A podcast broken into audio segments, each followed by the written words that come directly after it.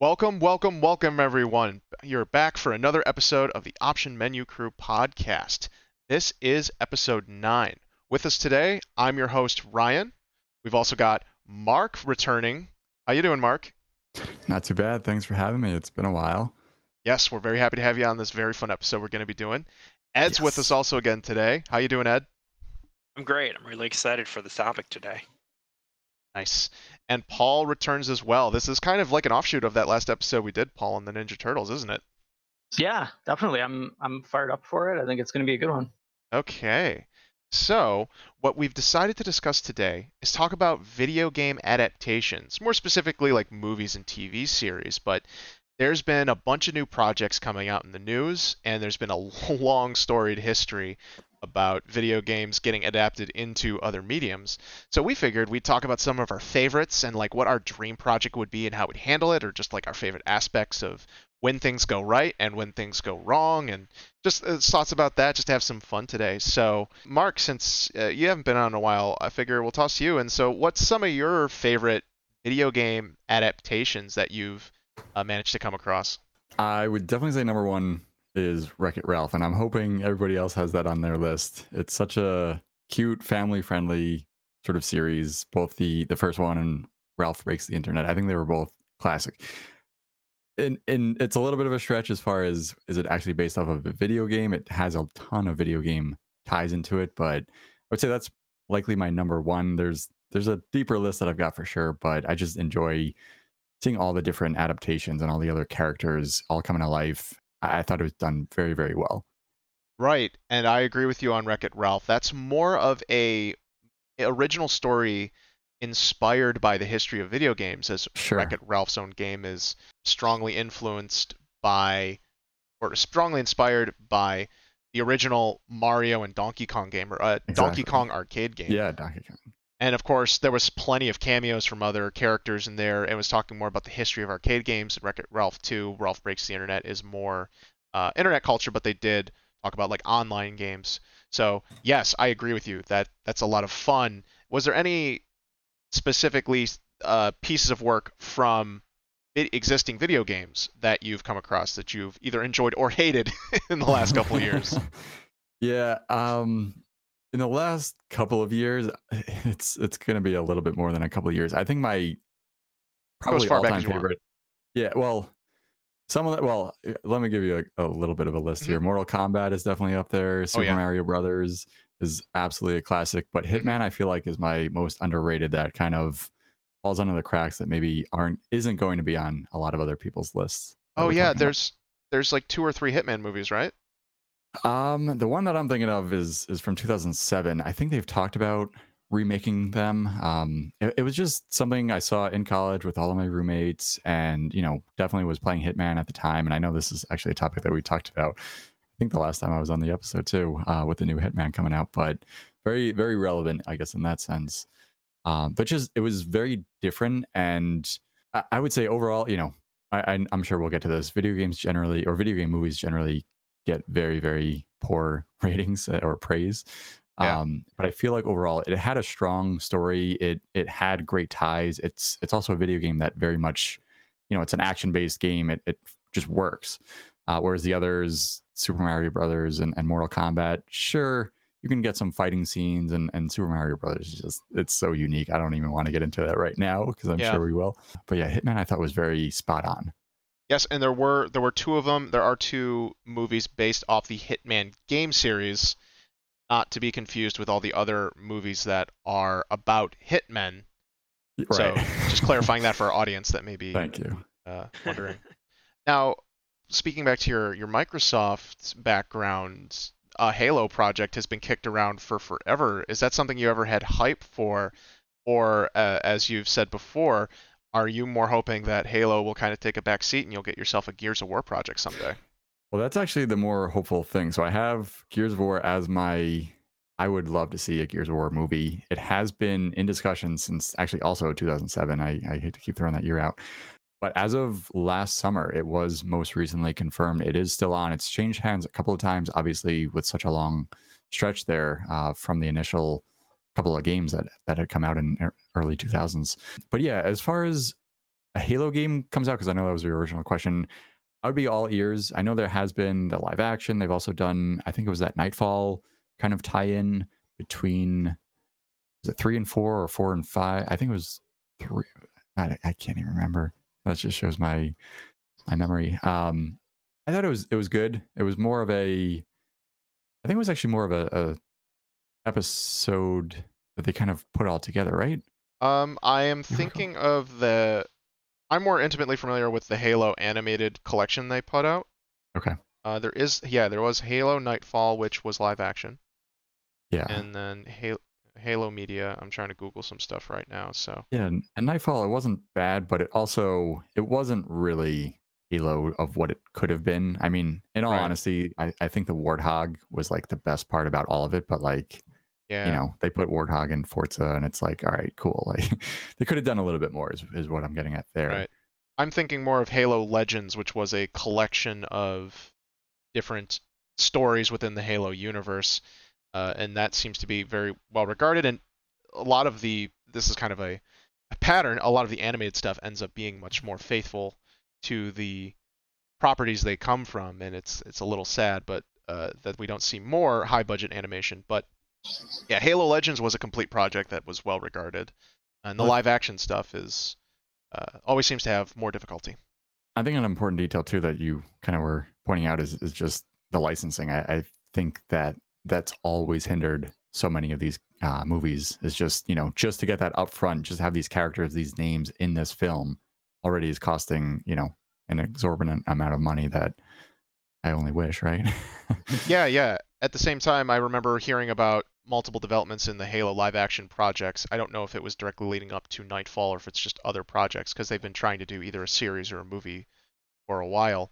But I remember reading in various coverage, uh, IGN and other news outlets, that there was creative differences with that that are notorious. Hollywood and their directors and writers want to take control of the product and really put their own spin on it, whereas Microsoft was really fighting to have direct creative control. They brought their Halo Bible to the table and said like, "Hey, we really want to build something off of this," and they just couldn't reach an agreement, which is also sad because ultimately that reason's petty, and I would blame Hollywood more on that for not just creating something that was along these lines and would definitely resonate with fans and would reach a new audience and would probably make a lot of money, but that is the industry, as you were so rightly pointing out. Yeah. So the the other part, I know I kind of were we were splitting Halo and Gears of War, but Gears of War that was sort of the the number one film that I would love. I think it also could be done very very well. It's it's shot in, or at least the game is is all third person. So you know that's always been one Yeah. discussion is is do you keep a first person shooter such as Doom? You know they made that movie back in 2005. Oh yeah, I did see that in first theaters. person. Did you? Yeah. I think I might have actually as well.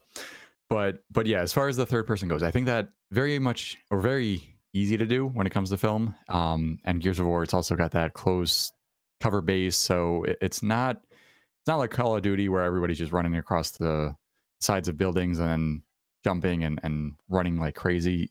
Gears is it is a little bit fast, but it's in your face. It's gritty. It's cover base. It's bloody. Like that's all. That's the type of action that I want to see. I think you could tell a really good war story about that, and it just has a very interesting sci-fi twist. So uh, we'll also come back to that and see if that is your dream project, and we can go a little more in depth. But I want to cycle over to Ed and ask Ed. So you know, what's some of your favorite adaptations that you've read or uh, seen? So, I don't necessarily consider myself a fan of video game movies. I mean, there there actually haven't been a lot of movies in my favorite properties, but I if I hear something is good, I'm I'm pretty much down to watch it, even if I don't have a lot of history of the series. One of the reasons I recently watched that fits that bill is the Castlevania series on Netflix. I mean, I'm a big fan of, I guess you would call it adult animation. I like animation that is aimed towards people my age, and uh, that definitely fits the bill. And you know, the story and characterization that it started out good, decent in the first season, but especially as it came into the third season, it's really hit its stride. I'm really happy to see that they are making another season, although I don't know when that's going to happen. But uh, I feel lucky just to know that they're making a fourth season because a lot of Netflix series don't make it that far. But to anyone who's a fan of you know good animation or I guess anime, that would really be one I, that I would recommend. I think you said you saw that, Ryan, right? Yes, I am all caught up on the three seasons, and I am in complete agreement with you that it is amazing. And it's probably one of the most fitting and well done adaptations since the Mortal Kombat, the original Mortal Kombat movie. Now, I also feel that the original Resident Evil movie is the original, the first live action one was actually pretty decent. It wasn't perfect, but it was pretty darn good for the time. But if I had to look and compare to everything we've had so far, and if you do a wiki dive on like all the different video game adaptations, minus some of the like the smaller like animated features that we were we saw online from like anime stuff and, and other little promotional tie-in videos, that Castlevania is like a full-fledged Western series that's so amazing. And it doesn't necessarily retell any of the stories, any specific stories from the games. It's just kind of inspired in that world. But then, yeah, I would say like that's probably the best video game adaptation thing in terms of TV, TV or movie series so far. Do you have any history with the Castlevania series? Because I'm trying to think what I've played. I, I think the first one I ever played, and I, I didn't finish it because I think it was too hard for me as a kid, was the Circle of the Moon on the Game Boy Advance. I think I've dabbled with maybe some of the DS ones, but I, I haven't really played that many Castlevania games, let alone um, to completion.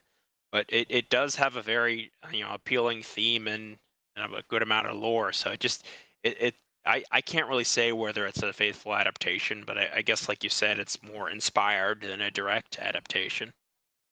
I've only dabbled as well, but I've heard a lot about Castlevania over the years, thanks to the amount of podcasts and videos I've I've watched. My first real experience with the formula, I think I might have dabbled with Symphony of the Night. Trying to think, and I was interested when they were rebooting it for Xbox 360 and PS3 with the brand new like 3D action ones. And apparently the You first one Lords was of Shadow. yeah, Lords of Shadow, which I was excited for because I'm like, oh, if they take the if they fully develop it like a 3D game, and we've seen good examples of this, like the new God of War is kind of built like a Metroidvania. Dark Souls is very Metroidvania-esque, and if you just take that kind of level structure and then apply the code of paint of Castlevania, you kind of get that. But I didn't really play through all those.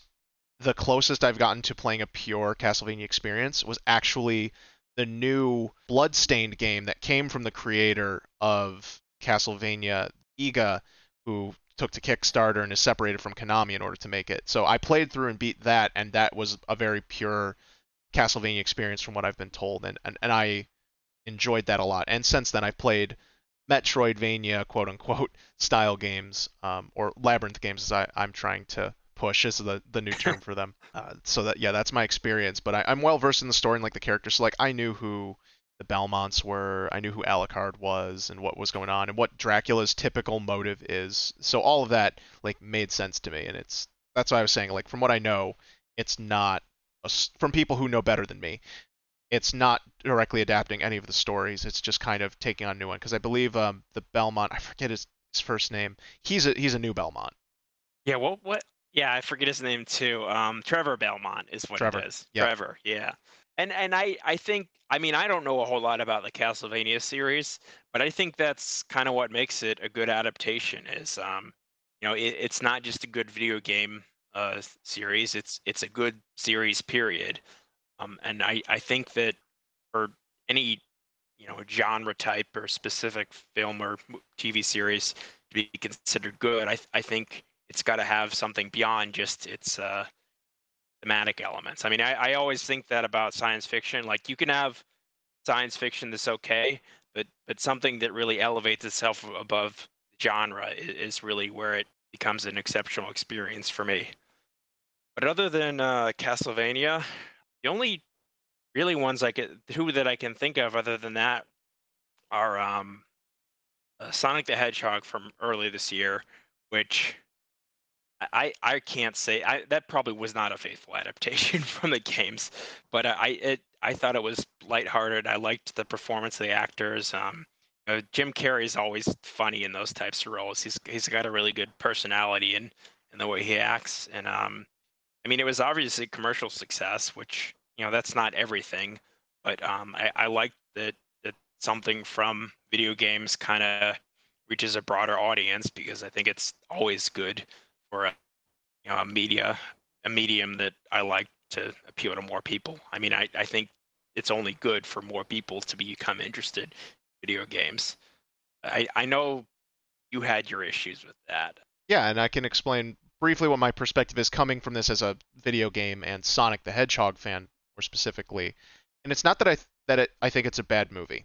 I don't think the the Sonic the Hedgehog movie that came out is bad. It just feels very generic, like it's mystical animal makes human friend story, and they just put the Sonic the Hedgehog character in it. But you could have had any of the other mystical animal, and it would have made been pretty much the exact same movie. Now they did put in a lot of cool little references and Easter eggs and things from the pop culture that are there.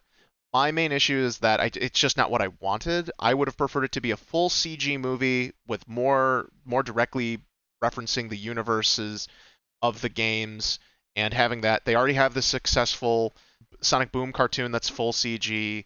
They've had the anime Sonic X. So it's it's not like there hasn't been good adaptations doing that. It's just always more fulfilling to see it get that Hollywood treatment and have that faith of like an animated character should be in an animated movie. So that's my principal complaint, but as a whole, no, I don't think it's bad. And I think you made an excellent point there, Ed, that it does broaden the audience, and there's probably a bunch of people who might either know who Sonic is or have never seen it before and may now start buying Sonic games for themselves or their children. Yeah, it certainly is a case of the kind of movie where know it doesn't succeed. It could, maybe could have succeeded without the property, but, but having a licensed property really drives its popularity. Now, I'm not as opposed to having animated characters mixed with live action as you are. It could work in some scenarios. I just thought for like Sonic specifically, like eh, like I, I have that complaint more specifically about Sonic for that instance. But yeah, I'm also a fan of like I think superhero movies should be animated more often than live action, but that's a whole other. It can work. I mean, this is really kind of a deep cut, but I don't know if you've ever seen Who Framed Roger Rabbit. Oh yeah, exactly. Like that in Space Jam. Yes. Amazing. Yeah, I mean, animation with live action can really be something special, but I will agree that Sonic is probably not an example of that, even though I really did enjoy it. The other one that I can think of that, that I found pretty enjoyable was Detective Pikachu. Yes. And uh, again, I'm not a huge Pokemon fan. I played the games when I was younger. I think I stopped pretty much after the Game Boy Advance games. I don't even think I had a DS one. I think the last I played was maybe Ruby and Sapphire, and I did enjoy those as a kid. But you know, I'm not one of those um, diehard Pokemon fans my age, of which it's very popular. But I do think that one was was a fun movie, and it it succeeded just as a movie eh, as by itself. And it, So- it even if you're not a huge fan of Pokemon, you could get some of the nods, the references, and it does have a strong cast. Um, at least you know it had one star, and it kind of kind of like how I thought uh, Jim Carrey was a strong point of Sonic the Hedgehog. Right. Ra- Ryan Reynolds really added a lot to Detective Pikachu. once again, great. And the funny thing is, it's almost the reverse there. For I, I guess the same thing can be said for uh, for Sonic as well, considering all the other adaptations, but they weren't like big movies. But Pokemon, I feel I didn't feel as jilted when they did the live action because there had already been three theatrical animated movies, maybe a fourth. I forget if the fourth movie ended up, but they, they had a huge deal when Pokemon brought up, and and if no one else brought that up, I was going to bring up Pokemon as one of the biggest animated uh, video game adaptations there is. So yeah, I agree with you, Detective Pikachu, and it was so funny because when I first heard they were going to do a live action Pokemon, I'm like, no, don't do that. It works so well animated, and it's just going to look really weird or really bad. And I was super impressed as the trailers came out, and I was convinced. I'm like, okay, I'm in. This is really cool. And when I watched it, I had a similar reaction. I thought it was just extremely well done, and I think it does really good as just being a new kind of movie in a mystical universe. And then if you understand what Pokemon is, it just enhances it. So, yeah, I agree with your points on that too. That was The also a effects movie. were really good. I thought they did a great job really bringing the Pokemon into a 3D design that integrates well with the real world. I mean, I, I, you know, I, I feel like if Pokemon were real and they were walking around among us, that they, they got it pretty close to what they would look like. I'll throw to Mark in just a second. Yes, although some of them they I think they went a little too detailed, so some of them are borderline nightmare fuel. Which I, if you if you actually dig into like the Pokemon lore deep down in the literal translations, uh, or not translations, but the literal meanings in like some of the Pokedex entries, some of the Pokemon are actually nightmare fuel. So that does make a lot of sense. And I think I would have probably asked them to go a little more towards the cartoony, especially since they do all those commercials for Pokemon Go where it's like CG po- the more traditionally animated CG Pokemon next to humans. And I think people in, in general probably respond to that just as well as long as the interactions look convincing. So that's that's you know there, but I, I agree overall that like they really did interpret them well. Like they made Pikachu look cute. and That's what they had to do. So Mark, uh, what did you want to add? Yeah, well, going back to Sonic real quick, I, I realized I, I had written right this ahead. down earlier. Um, some just quick props to to that movie and how long they kind of delayed everything, and then you know I don't think it it got five stars out of five from everyone, but I think it had great success even after its delayed entry into the theaters. So I just want to say that real quick, and then one other detail too with Detective Pikachu. I haven't seen it yet myself, uh, but didn't realize. But actually, it's pretty much number two in terms of. I'm looking at Wikipedia's got a great little breakdown as far as all the movies that have, or all the video games that have become movies, and breaking it down, looking specifically at live action Hollywood movies, actually netting only behind Warcraft in terms of worldwide profits. Uh, and since it only came out about a year ago and a little more, um, it's likely going to catch up to Warcraft, at least, you know, eventually. Detective Pikachu or Sonic? Detective Pikachu. Okay, because that's one one thing that actually surprised me early on, and I, I, it sounds like it changed, is that Sonic was outselling Detective Pikachu as a movie, like in terms of raw box office numbers, and I was super shocked. Now I realize that Sonic's been around longer, but Pokemon is so much bigger. I was really surprised that Pikachu isn't. Honestly, I'm, I'm surprised it's not bigger than Warcraft at this point because it's Pokemon, and you'd figure everyone with their mom, their child, and their grandma would have gone like three times because it's. Pokemon. But I think it also had like a weird, weird timing around that, so that might have been part of it. Do you want me to give you the, the top five real quick as far as the top five grossing video game movies? Yeah, go right ahead. All right. Warcraft at, I'm going to round Sure, up sure. and down. Uh, Warcraft, $440 million. Detective Pikachu, 433 Rampage, 428 million. Oh my Prince god, I of forgot about Persia, that. 336 million. And then Resident Evil at 312. And then Sonic is right at the cusp at number six spot at Now, 308. when it says Resident Evil, is that like the series or is Uh, that? Sorry, final chapter. Oh, jeez, wow. Uh, okay, Ma- that's Mark, I do want to. Oh, sorry, Ryan. Uh, Go I ahead. just want to jump in real quick before we get to another topic. Um, I wanted to jump in to your point about the, the delays for Sonic. Yeah. Um, I think it is worth noting. I mean, that it's pretty cool that they did delay it to get it right, and not that it was perfect, but they. Um, I've, if you remember, they got. I think we we had talked about it a couple times when we hung out at that Mm-hmm. time. They got a huge amount of backlash from fans because of how bad that initial Sonic design looked. Right. Um, so I, I think Still it haunts was my dreams. impressively terrible. so I think it was cool. I mean, sometimes you you see like, you know, because I, I think I have the feeling either way it it probably would have made money because it was a Sonic movie. It had the Sonic name, so you know it, it's pretty easy for like a corporate movie studio or company to be like, well, we already spent all this time and money on the initial design. We're probably gonna have good box office numbers either way. We're just gonna ignore the fans and do what we want. So I, I think it, it was pretty cool that they decided to listen to the fans and delay it and probably cost even though maybe they did make a little bit money more money back from the box office they probably cost themselves more by the redesign and the delays so um, I, I think it's nice and, and worth noting that uh, they did take a, a lot of extra time to make sure that it was right because that second design was certainly much better than the uh, than that original uh, disaster so anyway sorry i just want to jump in before we got onto another topic. I was going to say, I think that's something that that's a risk in terms of that investment that Sega's absolutely, you know, they don't want to tarnish that image that could potentially, you know, hinder game sales for the next decade if if something like that goes out the door and it just doesn't match what the fans were looking for. Oh, Mhm. Sonic's game sales are completely their own fault. that movie would not have done much. Yes. Uh, if anything, the movie could have only hurt it. Uh, uh, could only have helped it. Excuse me. Right. Uh, Freudian slip there. The Mhm. uh, yeah, the redesign as a Sonic fan, that was absolutely necessary and probably is the main reason that the movie got way more positive reception and people went to go see it because oh good they fixed it and that's amazing uh, and it's probably made more money than we think it has due to the fact that they did green light, green light the sequel and it's in production right now Cool. so quickly tossing back to ed were there any other video game adaptations you wanted to quickly point out as faves or absolute hate, hated Honestly, I haven't seen that many. I know so, you know you mentioned some big ones. I didn't see Warcraft. I didn't see Rampage. Haven't seen any of the Resident Evil movies or Tomb Raider. I, I, I, I guess there haven't really been that many that I've been interested.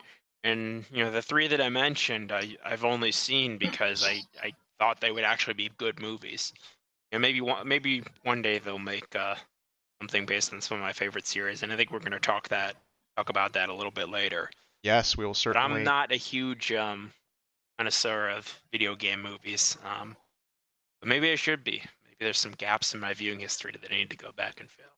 well that's part of what the conversation's here for is maybe you'll uh, hear some of the stuff we talk about and you'll want to check it out. But if not that's also fine as well. We we all choose to spend our time having fun in whatever way we can without hurting people so that's fine.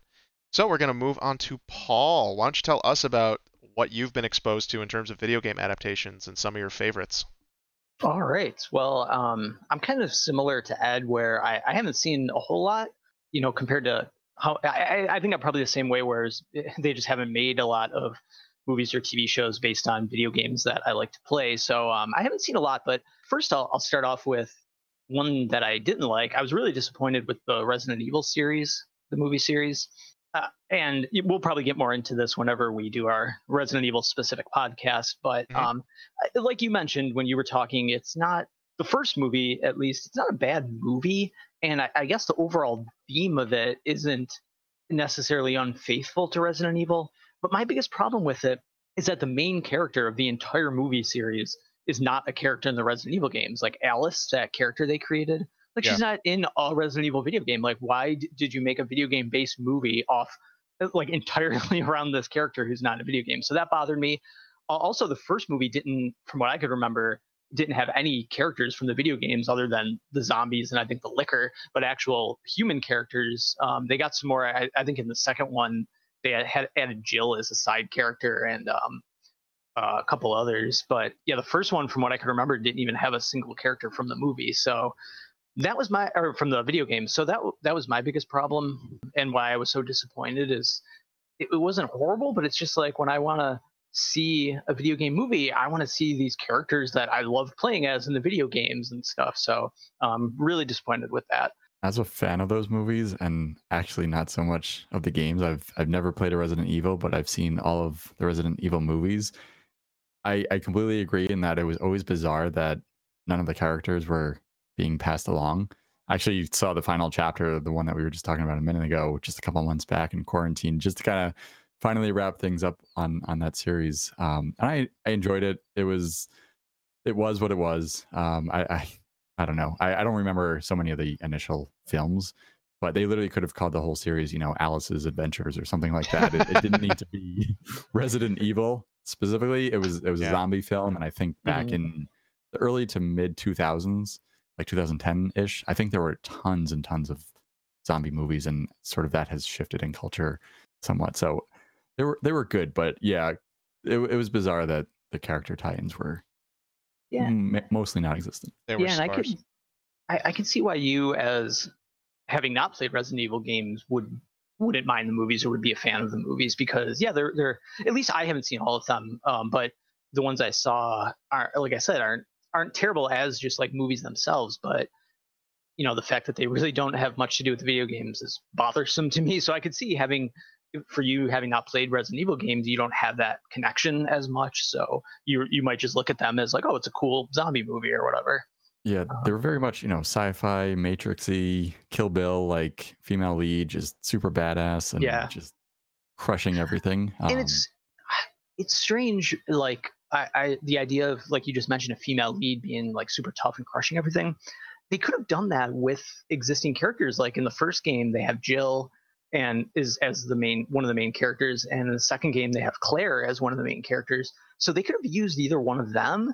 I, I mean, maybe they didn't because they don't have the like the powers, or like you know they were they were kind of different from what Alice was. So maybe they they figured let's just create a new character. But they did already have two strong female characters in the first two games, so it's it's strange that they went with a whole new character. Unless, like I said, maybe they just figured the the character that they wanted to use was too different, so they figured let's just create a new one. But yeah, it's interesting. I have a feeling give give it a few years, and within the gaming community, we'll kind of learn from from that actress, and just I'm sure from some of the behind the scenes, like why did they take the the direction that they did? You know. Yeah. Well, a- actually, a lot of that has been explored, and Resident Evil media is a huge tangent in and of itself, and it's very timely. Uh, speaking as a fan uh, of the Resident Evil video games first, I thought the first movie is still pretty decent as like a Resident Evil adaptation. It was originally supposed to be sort of tied into the canon of the games as like an origin story for the outbreak, which was later retconned by Resident Evil Zero, or why the Spencer Mansion was overrun with the virus. Alice might be name dropped at some point in one of the games, but I'm pretty sure she's actually fully separated from the the game canon at this point, and the movies became their own Resident Evil canon.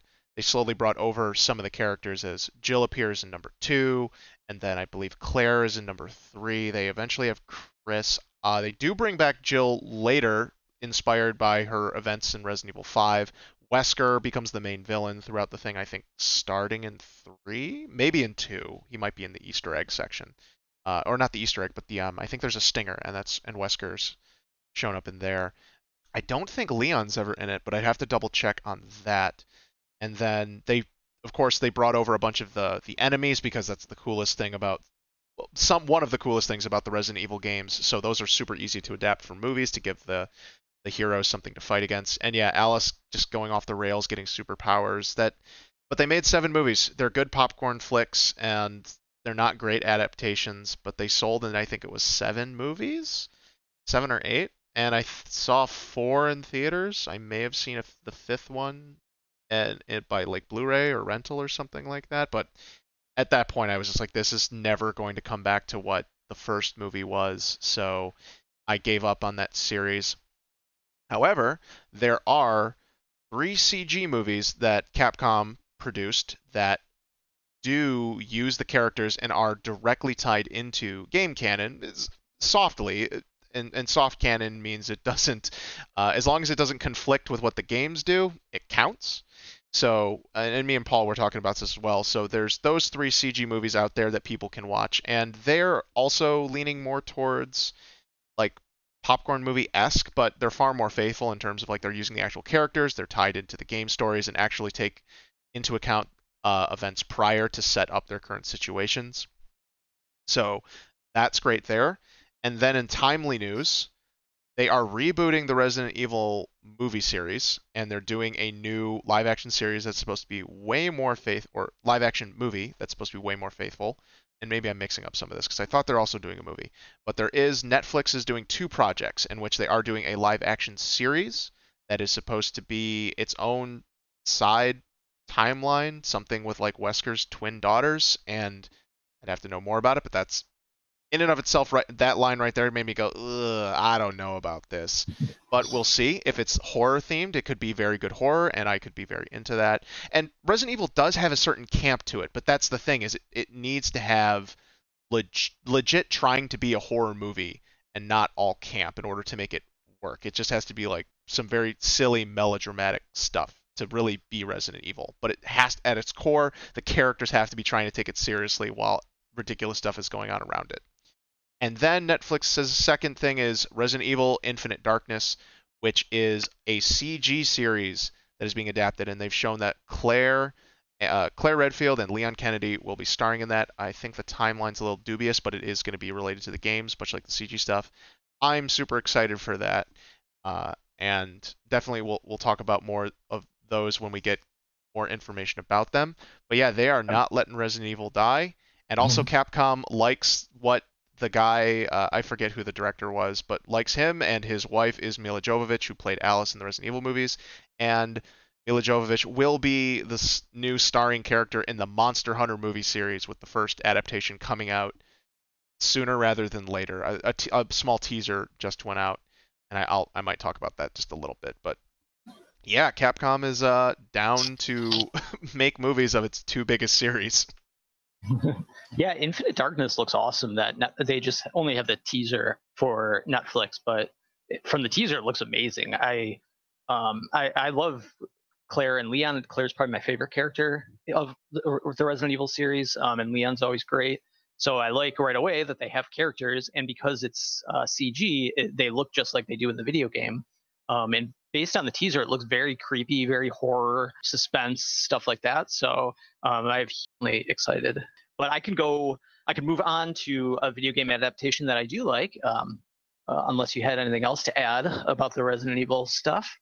I'm sorry, that was just a side tangent. You you keep going. No, no. Cool. All right. Yeah. So um, the my favorite video game uh, movie adaptation, I think all of you guys touched on it a little bit, but is the Mortal Kombat movie. Uh, I believe it came out in 1995. The first one, we won't talk about Annihilation. That was that was kind of rough. but anyway, uh, so the first one, so it's kind of the opposite of the way I feel about the Resident Evil movie series, where I thought they were very faithful to the game.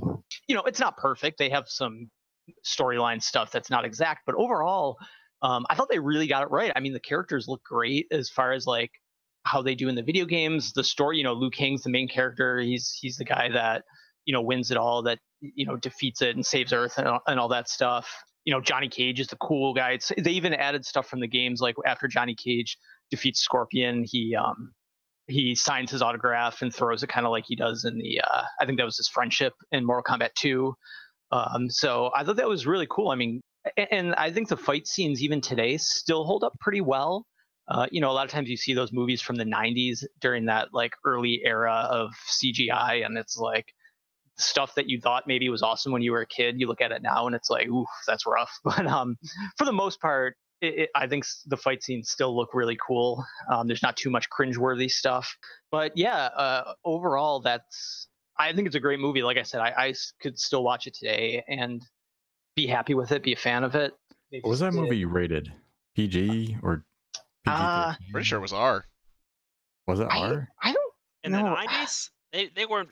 I was- feel like that was like was the eighties when they were gung ho with our movies. Nineties, I thought they were like backing off and trying to get large. I'm gonna look it up right now. I don't think it was R because there's no like swearing or anything, and it's not work it. that Yeah, I'm trying to find it's it. not Yeah. that violent. Well, I was gonna say PG actually, but yeah. Oh, reason that I, bring- or I just found it. IMDb PG thirteen. I was Well, that I was seven guess. years old and went to the movies with some friends of mine. You know, probably a parent brought us. Uh, and I remember getting in tons and tons of trouble. So it was kind of like the movie that I wasn't really supposed to see, but I saw it in theaters. Uh, I got in trouble for it. It was a great movie, and and I honestly, Paul, without you and I talking, I knew you were going to bring it up, and that's kind of why I held on to it at the beginning and, and didn't really want to shed too much more into it. But yeah, I think it's it's held up. It's definitely got a, a big following. I mean, granted, the series, the game series also continues, which I think a lot Yeah. of the games that we've talked about today do. Um, but something I thought was somewhat almost mind-boggling to me, the list that I was talking about earlier with the top five grossing movies, Mortal Kombat actually has the highest Metacritic Metacritic rating of all movies on this Hollywood film um, list with a 58 out of 100, which also kind of speaks into the video game movies generally don't do super hot, yeah. but a 58, yeah, usually not super great, but also very impressive that Mortal Kombat owns, you know, and take it for what it's worth. This is in no way like it's the best video Yeah. game movie, but a It's lot of the movies on here Is that Metacritic or Rotten Tomatoes? This is from Metacritic. There is also a Rotten Tomatoes list, which I don't think it is on the very top. Let's see. That's that's the No, thing that's actually- surprising me is because I feel like Detective Pikachu or uh, or any of the other Pokemon movies might have been rated slightly like Yeah. slightly higher because they're just more family friendly, so they just work out better. But like that doesn't surprise me. Also, is like Mortal Kombat is so much more specifically a video game thing that I can I could totally see that being rated really high.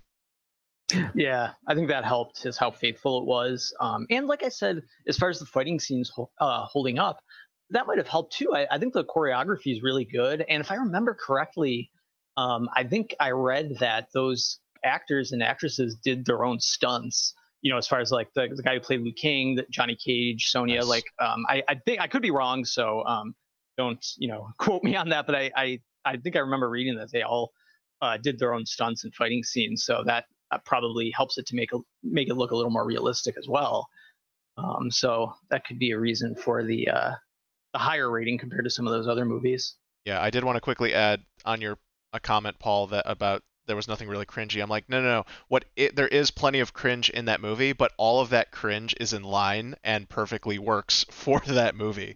so that's true. where like Johnny Johnny Cage is a cringy character, but that's what you want from Johnny Cage. So yeah, they 100%.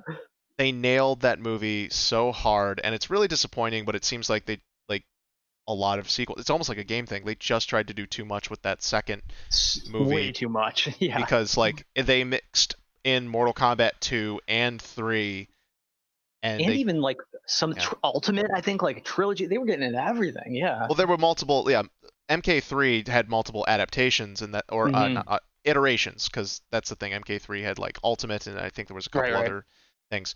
However, despite all that, like that first movie is still beloved and it's in every single conversation like this one today.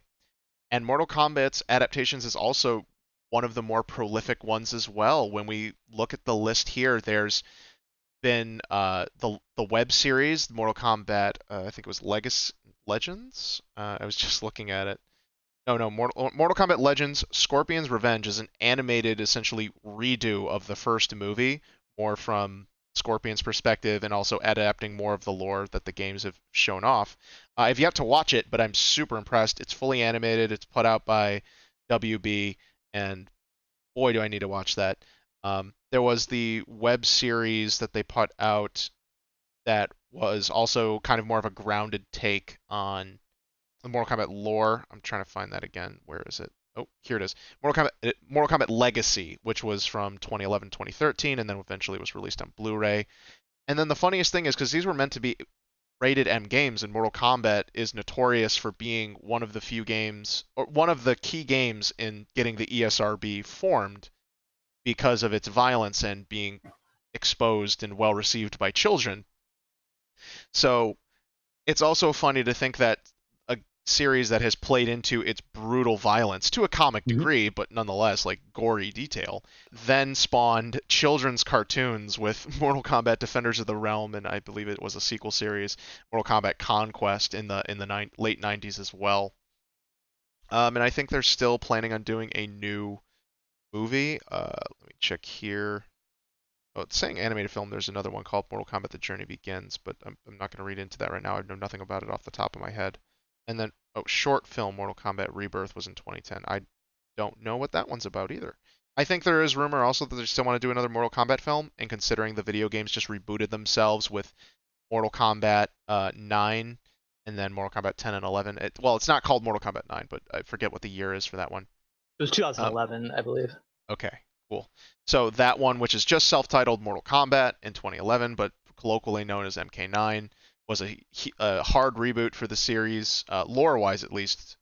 And then 10 and 11 have been extremely successful. So yeah, uh, Mortal Kombat's another one that just keeps on kicking, and more often than not, it's it's really hit. Although the cartoon series never got into any of the gore, it just used the beloved characters. Yeah. Yeah, I um I, I wish more um adaptations would be that way where they um like I said, it's not perfect. They don't do everything 100% to uh, the video game, but you, you wouldn't expect it to. It'd be too difficult. I, I think they do as good of a job as possible. Like you said, they nailed it with Johnny Cage, even though he's very cringeworthy. I think, um, you know, when he first meets Liu Kang, he uh, he just like he figures he's there to just carry his bags and just he has st- just stuff like that. And he, Yep. but um, that's Johnny Cage. That's what you would think he would be, and he actually kind of grows as a character. By the end, he ends up challenging Goro pretty much to like save everybody else from having to face him. So, um, yeah, definitely, uh, definitely a good one. Definitely still holds up. Um, so that's my top pick. But uh, Ryan, we haven't heard from you, so I'm curious to see what you think. Unless you have anything else to add about Mortal Kombat. Okay, yeah. So my turn, and it's just I did look into a bunch of stuff, and as I was looking just to see how much stuff was adapted, I realized more and more how much I've actually seen because there was a, a bringing up the Mortal Kombat cartoon. There are so many ad- cartoon adaptations that happened in the mid to late 90s of those things. There was Mortal Kombat, there was Street Fighter, there was Mario, uh, Super Mario Funhouse, it might have been called. I, I'm completely messing up that name. But then there was like the Nintendo crossovers with Cap. Uh, I think it might have been Captain N Adventures. And yes, I'm gonna butcher a bunch of these titles because I can't remember these. There was the Zelda cartoon. There was the Donkey Kong CG cartoon. There has been so much th- that I've watched there, and then the movies that we've already talked about. And there's some big heavy hitters like Warcraft that I don't think any of us here may have watched. Uh, I don't know if any of us are fans of Warcraft, but that's like one of those. Obviously, all the Pokemon movies, all the Resident Evil movies. Capcom also put out Dragon's Dogma uh, just recently as another animated series on there, but I've heard middling things on Netflix in regards to, to that series. But yeah, the more you delve deeper in there, uh, there's so many adaptations of video games, and it's such a mixed bag. It's been getting better, and a lot of you guys have named my favorites, and I forget like Rampage. Yes, is loosely based on the the arcade game of the same name, but then also Need for Speed had a live action movie, uh, there's been plenty of anime adaptations of other things that haven't been huge, but they exist. Let me pull up my list here. Put that to the side. Oh yeah, there's been uh, Mega Man had the cartoon. Sonic has had Sonic X on top of a couple other little spin-off animateds on top of a long-running comic series. Uh, Ratchet and Clank got their own movie that was tied into the reboot of the the video game series. Final Fantasy put out their terrible standalone movie Spirits Within, which I did see in theaters and was horribly disappointed in. But then also they produced the tie-in canon installment of Final Fantasy VII Advent Children, which was amazing. And there's an anime I haven't watched, but that still exists also. Kirby, right back at you. Uh, whoever brought that up in chat before, thank you very much for reminding me. Pokemon, of course, has been there forever. Heavenly Sword, another little anim- uh, little animated adaptation coming from that. Silent Hill had two movies. The first Silent Hill movie, I actually think, really good. It is as far as an adaptation, I haven't really played the Silent Hill game, so I can't say it was it's that great. And from what I've heard, it steps on a few things. But the first movie is at least okay. It's watchable. I thought it was definitely a really creepy movie. And I, I want to touch on Halo again. There, I did watch Halo Legends, and I was really impressed by that. But also, I think it's worth mentioning Red vs. Blue, the ongoing series from Rooster Teeth that isn't directly tied into Halo, but constantly uses Halo assets and has been allowed to go on for multiple seasons. I'm very surprised that there, or at least I haven't heard of any talks in which Microsoft wants to make a spin off game based on the Red versus Blue series, but it seems like they should, especially with Halo Infinite, you know, having its development issues. Uh, I think we could use a third-person action game in the Halo universe to kind of spice things up. They they did the RTS. There's no reason not to try and do spin-offs there. And then there's also a bu- been a bunch of other one-offs. And me being like the resident anime fan here, I'll list off a few ones that uh, if you guys don't recognize, definitely viewers will. Um, Ed, you probably brought up Steins Gate was a very successful anime that actually was adapted yeah, from yeah. a visual novel. I haven't novel played game. or watched either, but um, I hear they're very good. I do have to watch it. I probably don't have the. I, I know I don't have the patience for visual novels, but I would totally. I do want to watch the anime as it is extremely well critically praised, and it does have two seasons, I believe. Um, but Persona has had adaptations for four and five. Bayonetta got an animated movie, straight to DVD release. F Zero had an anime uh, series, and I'm, sure Mike is ha- would be happy to know that I brought up F Zero there. The Dot Hack series is one of the more closely tied projects where they actually released anime episodes with each installment of the original Dot Hack games, and has since had multiple adaptations that tie directly into the games, if not just being canon alongside them. Uh, Tales of has had adaptations there. BlazBlue had some adaptations. Uh, and yeah, a lot of these are fighting games, but I'm the fighting game guy. Phoenix Wright Ace Attorney had an anime series as well. And then there's just a bunch of others, and uh, some uh, like Tekken has had a few animated series. Dead or Alive has had uh, Tekken has also had a live action movie that was not very good. I did not watch it, but I've heard about it. Dead or Alive, same thing. They haven't. I don't think they have anything, but they uh, any animated stuff, but they do have the live action movie. Also, same thing, just not that great, and it's just it's crazy. And of course, video games also have inspired, as long as I'm talking about anime, the isekai genre, of which that is about people getting trapped inside video game worlds, typically MMOs, but it can be other things. among others like Wreck It Ralph and Ready Player One, which are just inspired by video games. Uh, so all of this media is so amazing, and when it since it's not going to be my dream thing because it's it's going to happen. It was going to be Kingdom Hearts, but just a couple months ago it was leaked and confirmed that there is a Kingdom Hearts animated series coming out for Disney Plus, and I'm Really? very happy. It's the first I've heard of it. Yeah, it probably got lost in the shuffle. I I don't remember if I brought it up in our in our chat, but it is happening, and that's exactly what I've been hoping for. It's been something that they that's been in the works for years, but they just couldn't figure out what they wanted to do with it. So glad they're finally settling on something. Still could be canceled. It's very early production, like we don't even see screenshots of it. But it definitely makes sense for Disney Plus and to bring that there. And I've always thought that there is just no reason that Disney should not leverage the Kingdom Hearts franchise, especially since they do tons of crossover tie-in stuff in their own side cartoons as well. So just taking that Kingdom Hearts thing and, and especially since they do like the graphic novels as well as side stuff um, on top of all the games. But there's a resurgence happening, and so I'm very happy that that's on the way, and I'm cautiously optimistic that on what that project will be. So yeah, a lot of that stuff is is really cool. It's been super mixed results. I have my thoughts and feelings about live adaptations, which I, I'm more about like it's video games. Just do, just do it animated. It just makes more sense. There's already tons of great voice actors. You can easily have them voice the characters, but it's not Hollywood talent and big names, and it's just. I, I don't think that does justice to what the series are, and I think a lot of the stuff hasn't done justice to the series. Certain things, it doesn't really matter. Like when Doom was adapted, it's like, okay, you put The Rock in it. This is like a good action premise that you can kind of do anything with, and that makes a lot of sense. The Doom guy wasn't really fleshed out much. And now that video games are much more like movies, sticking to Doom, if you play the new new Doom 2016 or Doom Eternal, it's it's basically like a sci-fi action movie in and of itself, and you get tons of action and uh, there's more characterization and lore to the world, and you don't really need a movie or a series for it. But there's the reason adaptations, in my opinion, are still very necessary is because it grows the fan base, and there will always be people who just don't want to. Hang on, let me rephrase that. There's always a skill gap to playing a video game and enjoying a video game. And not everyone is willing to or able to get into that, despite the fact that they might end up liking the property. Now, online video with YouTube and Twitch streaming has made that a lot more accessible, and I think the popularity of those goes to show people can get invested in those properties and then TV series and movie adaptations of those is just another way to help honor and explore those properties. So, really excited about the stuff going forward.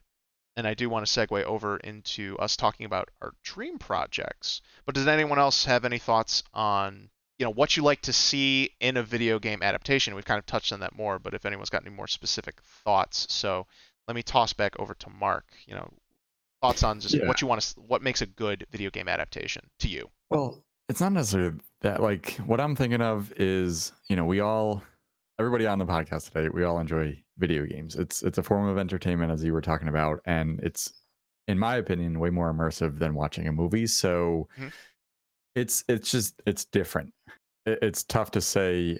You know, how could you make a movie better than a video game? Because in my opinion, I I need that interaction. I need that immersion that a movie is not necessarily going to give me unless you know hook up VR or something crazy to like literally put me in there. But that's sort of what I look at is just you know it, it's a different platform. So I I really enjoy kind of like creating my story, even though yes I know millions of others are are having that very similar story with you know single player games and whatnot.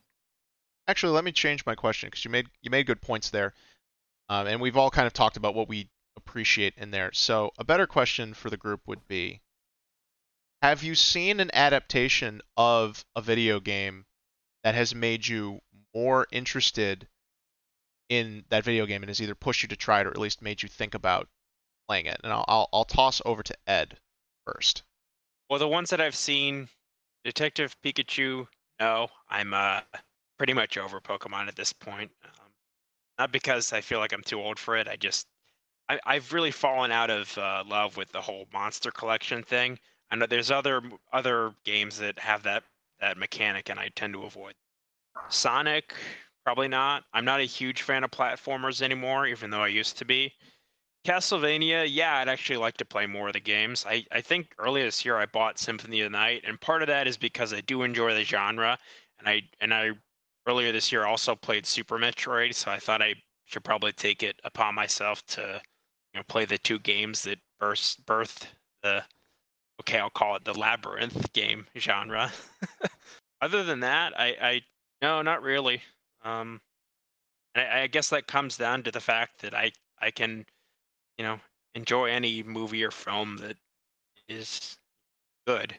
It it doesn't necessarily have to be related to a game that I like. I think anything with a you know rich lore and and uh, well developed characters can uh, succeed.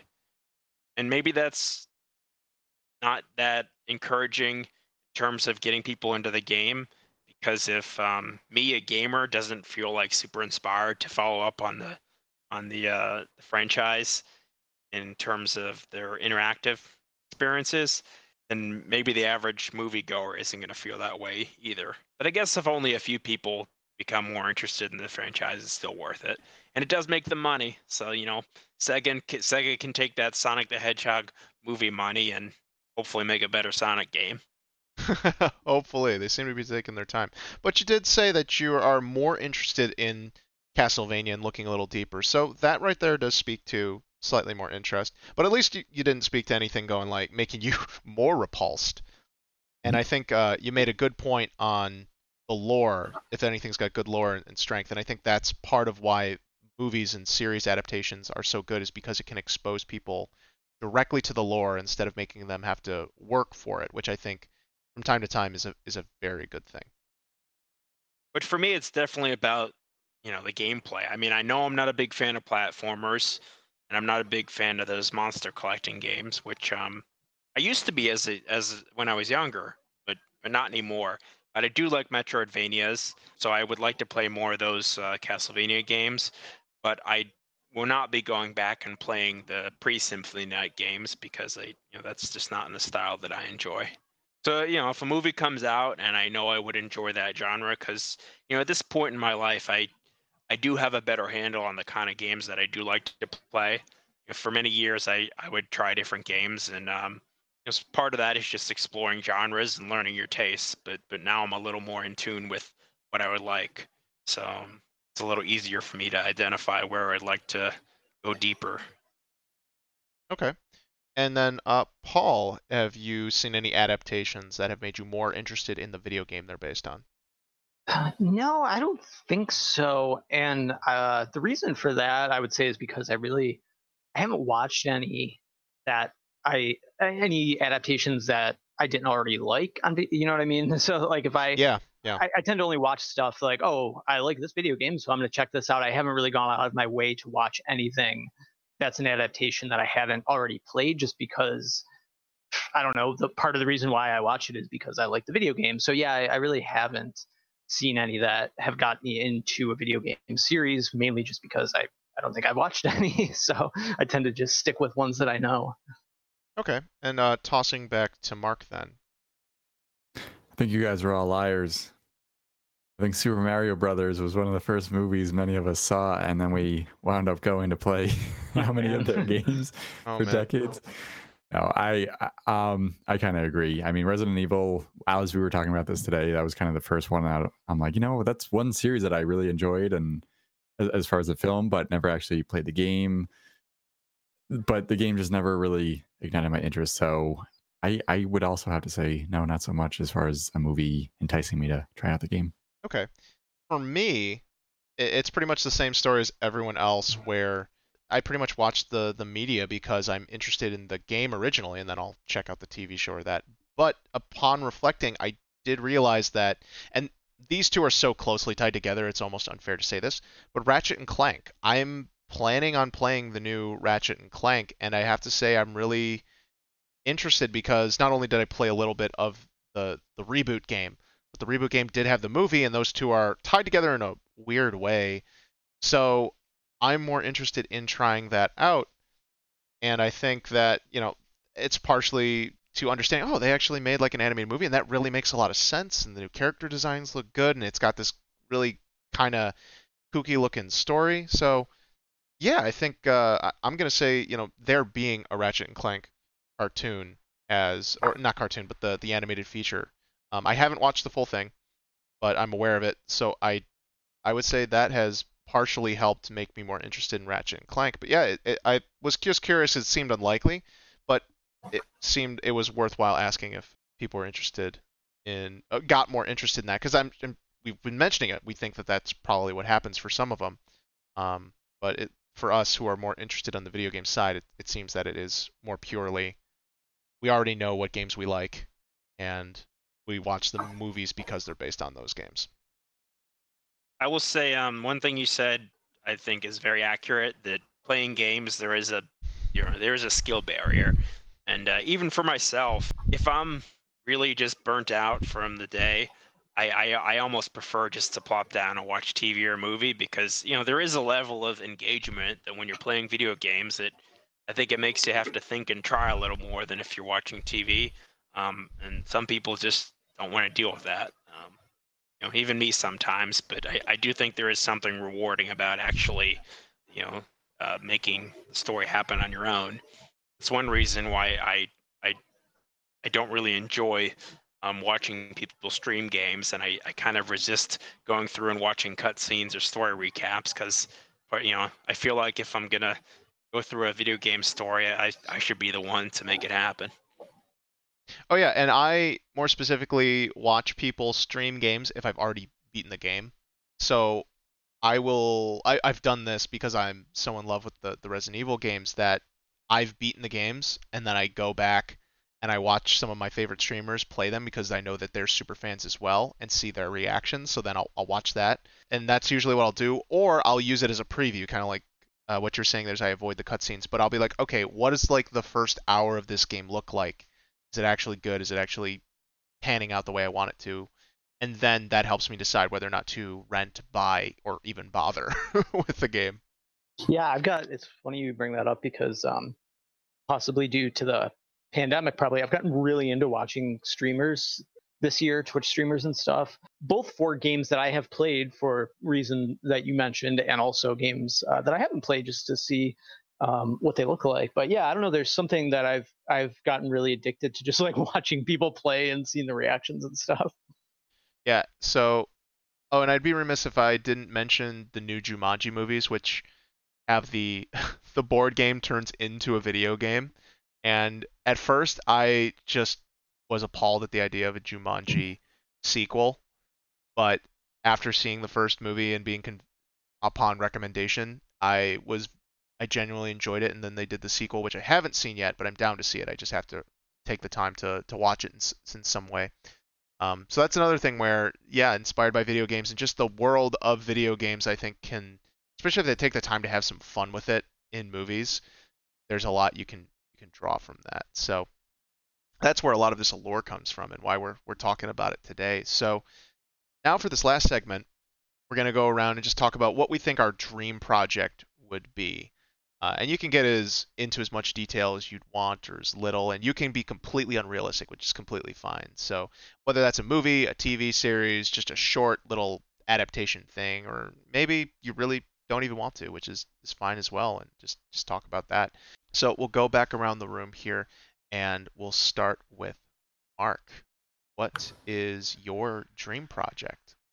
I think I started covering uh, the specifics earlier, so I apologize. But Oh, likely already in development, the Gears franchise, the the first Gears movie. I, I think I covered a lot of it already, but just sort of that third fir- third person, in your face, gritty, bloody sort of approach to a movie. Um, I, I think would follow the games great. I I did a little reading, and apparently it's not going to be based off of any game, so you know it'd likely include brand new characters. I would love to kind of see what else they can do. They have had a few games in the past year now that have kind of explored that that main plot line. So yeah, that's that's sort of where um where I'm at now. So compared to that information about what the project is like now, you know, if you were in control, what would you want project to be? Like, uh, I'll let me start first by asking, would you want it to be live action, or would you maybe want it to be Oh, yeah. animated using like the Unreal Engine though, and being able to look like the game? Good question. Definitely live action. Um, I think you know with the graphics these days, I think that pretty much is going to come as close uh, to a- to a video game kind of approach uh, that we can get. But it funny you asked that because something I meant to bring up earlier too. So they added Dave Batista, who I believe is also a wrestler. Paul, correct me if I'm wrong. right? Yes, he is. or he okay. was. I don't. I don't. was. He doesn't. He doesn't actively wrestle anymore. He'll sometimes Okay. be on, but yeah. Yeah, I, I thought so, and and I I want to just get that clarity. So thank you. Uh, they actually added him because he he has expressed his interest to star in the lead role for years now. Like it, it's very Yeah. public. He's said it like you guys have to put me in a movie if you make a movie, and they've basically said no, but we will add you to the game, and they finally did that just last year. So as far as uh, all that goes, yeah, live action. Um, it would be fun to kind of have you know the big muscle kind of characters, maybe like Dave Bautista or others. But yeah, I, I'm not I'm not too specific as far as exactly what I want. I, I think they'll they'll do a good job, but it just comes down to if and when because you know here we are a year after it was sort of confirmed again, but we we need to see a trailer I think to really know that it all right this is actually going to happen. Yeah, and with the Gears games having gone pretty far in their lore, would you prefer the story to be something more of like an origin tale that takes place before? Because there's there's a good period of time before the first game that's not really covered, or or Judgment, which is also a prequel. Is Right. What time period in the game series would you be most interested in? Would it be like before, kind of during the the pri- the primary trilogy, or would you like to see the aftermath, or would you like to see it be a series and kind of touch on all those points? Yeah, that's that's a great question. Um, I would probably lean more towards a series because there are a couple major events, and I feel like I can say spoilers because some of these things have happened well over ten years at, at this point. But like playing playing with my two brothers, like I remember we almost all were like in tears, crying, like just. And I've never ever ever felt that way playing any other game, and that's why this series has always kept such a close place in my heart. In that even talking about it now, like it's it's emotional and getting that from a video game, trying to get that across in film as well. Like I think it it's crazy. And I'm actually reading all the books all the way from the beginning, which was sort of my quarantine goal. And uh, I'm I'm early enough in, but there's already been a couple emotional pieces that have already already tugged at my strings. You know. Okay, and then do you have any thoughts on it being movies and multiple movies versus having more like a series, like either a Netflix or some sort of online streaming? Uh, do you have any thoughts on those two ideas or what you'd prefer? Yeah, I definitely prefer kind of a, a one and done. I'm not super crazy about the Netflix series as, far as, you know, it could have potentially been a movie, but then they just stretched it out and because it, it feels too too much like an episode and it's like, all right, well, here we're gonna take a commercial break and we're gonna le- end off on a cliffhanger so that you watch the next episode or you renew your subscription to get the next season next year or something like, like it just that stuff always rubs me the wrong way and and I see right through it. Um, so I'm I'm more for the you know hour and a half, two hours, whatever it may be, of just here it is, here's the end product, and and go from there. Oh yeah, and you'd assume that they, it, when we're speculating here, that you it'd be done the way you wanted to. So if they uh, if they had purported that they're going to do a miniseries, maybe six episodes, and that's it, one season of that, you know, Still would you?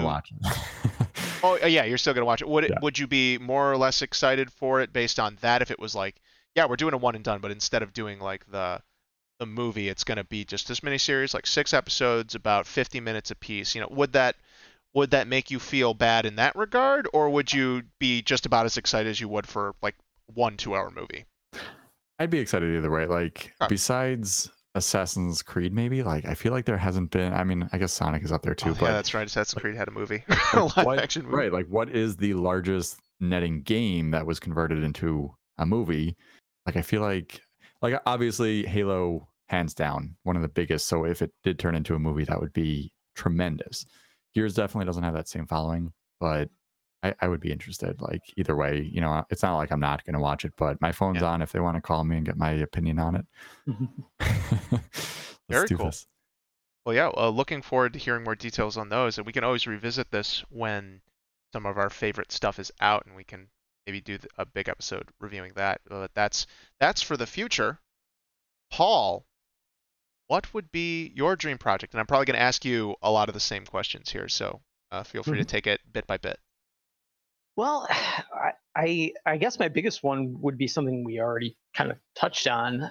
Uh, is I I wanted to see a more faithful uh, Resident Evil movie or series. It looks like uh, we might get that series uh, based on Infinite Darkness Netflix show that we talked about. Mhm. You know, like I mentioned earlier, my biggest complaint about the the movie series was that for the most part it wasn't faithful to the games. You know, it didn't have enough of the characters. The main character wasn't in the video games, all that stuff. So that would probably be my main dream, or would have been my main dream, would be to get a series or movie that is much more similar to the video games, has video game characters, and uh, at least based on the te- teaser for Infinite Darkness, it looks like we might get that. Um, so Mhm. something else, I, I guess I'll, I'll go with two here since that one is kind of already happening. Um, I think it would be cool to get a Super Mario movie that is like a fully animated movie because to, to my knowledge we haven't had that. We had the old school mario brothers movie that i think mark might have brought up the the live action one that really wasn't anything like the video game at all. And then um you know there's of course the classic super mario brothers super show animated Yes. series from when we were kids. But yeah to my knowledge we haven't had an actual movie really since then. I mean with how popular mario is i'm surprised um, we haven't had something like that. I think it would be really cool I'm kind of with you, Ryan. Is I'm I'm not much of a fan of the mixing of CGI or animation and live action. So I think it would be really cool to get just a fully animated uh, Mario movie that was very faithful to the uh, games. I think that would be a lot of fun. I think it would do really well. So that's excellent. You brought that up. I was actually saving this for the end of the show, but Mario is getting a, a fully animated movie done by Illumination Studios, known for Despicable Me and Minions. So, Well, based off that information, how do you feel about that? Yeah, that sounds that sounds awesome. I- I guess I would just Mhm. like it to be faithful. As would be my only thing I'd like to add. But yeah, go ahead. I read uh, an interview or a brief snippet from an interview about what convinced Nintendo to team up with Illumination and do another movie. From what I understood, Nintendo was just super scared off from working with Hollywood and doing any sort of movie adaptations of their properties after the Mario movie was handled so poorly, came out so poorly, was so poorly received, and now it's infamous rather than famous. And apparently Miyamoto spoke with the uh, the CEO or one of the top people in Illumination, and he was impressed because the Illumination executive said uh, he talked about that they've learned a lot from their own mistakes, and that's why they think, and that was what impressed Miyamoto to say, hey, this might be a good idea and this might be a good team to work with. And so, obviously, negotiations worked out. Uh, COVID's probably put a big damper on the production schedule, but that's in the works. And hopefully, when it comes out, it'll pretty much just look like what we've seen all the Mario commercials with the CG Mario's, and it'll just be a Mario adventure. No doubt it'll be 3D animated, considering that Illuminations and Despic- uh, I mean Minions and Despicable Me are uh, full 3D movies. So uh, we'll have to check in also when that does, and do the inevitable comparison of Mario versus Sonic movies, the the new Mario movie versus the new Sonic movie. With the Resident Evil again, I, I did want to quickly ask, and I think you touched on it there, is just your thoughts because Resident Evil's art style is always been trying to trend towards stylized realism. Obviously, the PlayStation 1 games were limited in their graphic fidelity, but it was always trying to be grounded in the real world with a fantastic situation. So, with the the CG and live action, uh, how would you feel, or what are your feelings versus, you know, it, it's just live action, but the, it's actually using the the game characters, which is what they're supposed to be doing with the with the live action series that's coming to Netflix, versus just going full CG, so the characters actually just look like the characters. I'd be okay with either one. Like I said, I, I don't like the mix, but yeah, if they did just a live action, only live action, uh, where they actually had characters from video games, I'd be cool with that. But um, like I said, the that Infinite Darkness one that's coming to Netflix looks really good as well. Just being animated, it, it looks very much like the characters. So um, as long as it's done well, I'd be okay with either way. Yeah, great, great. And then one last question would be Is there a specific part of the Resident Evil story from what you've experienced that you want adapted, or would you prefer it to be a fresh story inside the universe that the characters are tied into? Hmm, oh, that's a good question. I I think I would like maybe a little bit of both. I, I definitely would want some adaptations. Um, I love the story from the first movie, uh, from the first game. You know, where they go into the mansion. Maybe it's just because it was the first one and there was so much unknown. Um, I just love the idea of going into like this mansion in the middle of nowhere and exploring and you know coming across all this stuff for the first time. I, I don't know necessarily how well that would translate into a movie. Maybe it would be kind of cool as like a suspense horror movie.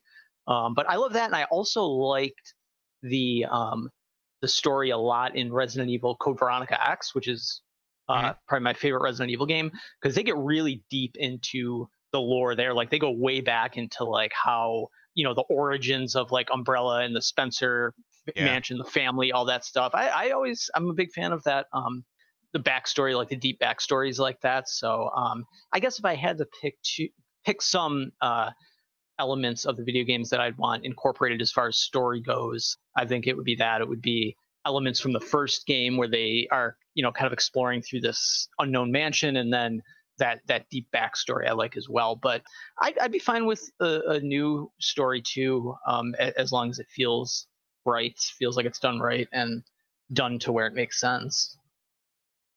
Okay, uh-huh. great. Have you heard uh, that as far as that goes? Is it going to be a whole new story, or uh, it's, it's it might be a little bit too early to know at this point? I think the Infinite Darkness is going to be a new side story. I don't know the timeline. I don't know if those details are out there yet. Okay. The live action series is some like a post-apocalyptic. I think it takes place a while after everything. I, I I forget the details. I think there are more details in the timeline there, and the casting for that has recently come out, so you can actually take a look and see who's who's there. But they cast Claire Redfield uh, and Chris Redfield, Leon Kennedy, Jill Valentine, Wesker, William Birkin, and I feel like I'm missing, or, or maybe that's it because that's six. It, was, it wasn't. Again, everybody in there. That's cool. yeah, like it's it's supposed to be like the core group there. I'm a little sad they're not mentioning Rebecca. Uh, Rebecca Chambers, but there there's hope if things go on like that she'll get in there.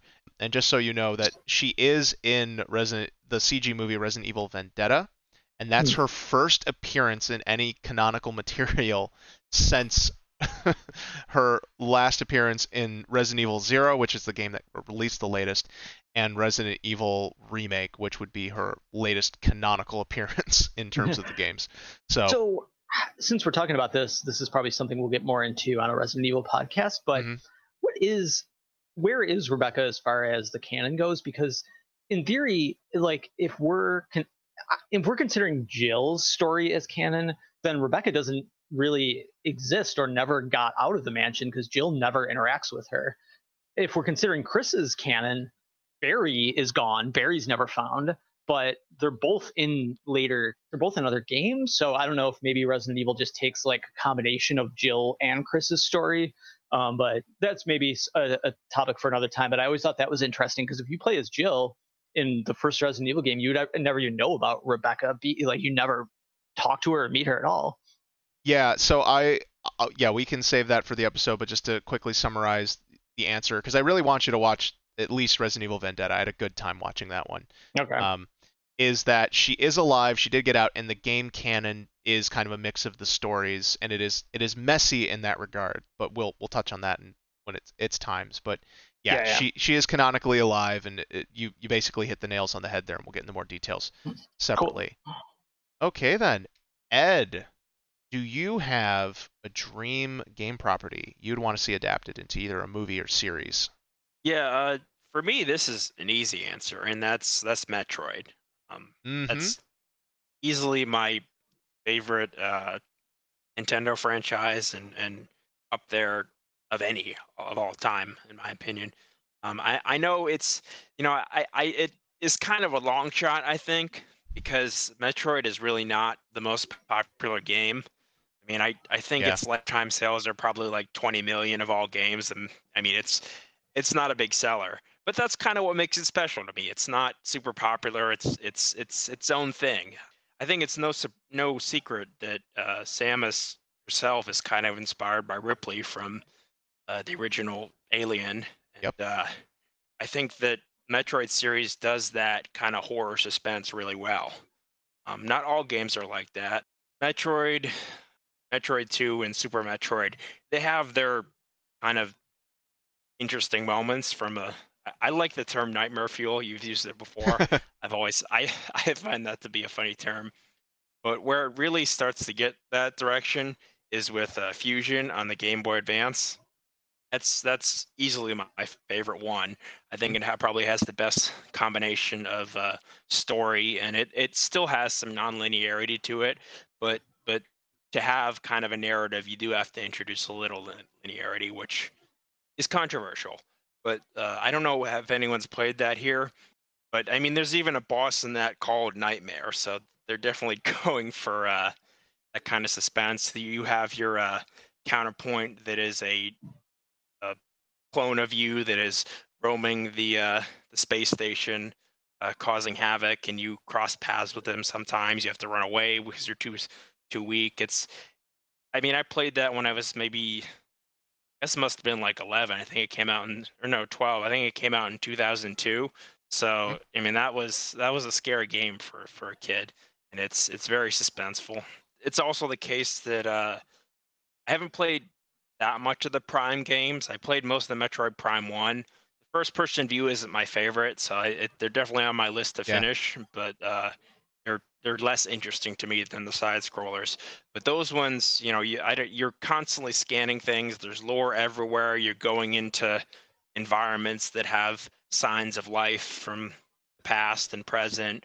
You know, you're going into space pirate laboratories, seeing Metroid experiments. I mean, those ones, and you're running into enemies like Chozo ghosts, and there's all this lore from the Chozo.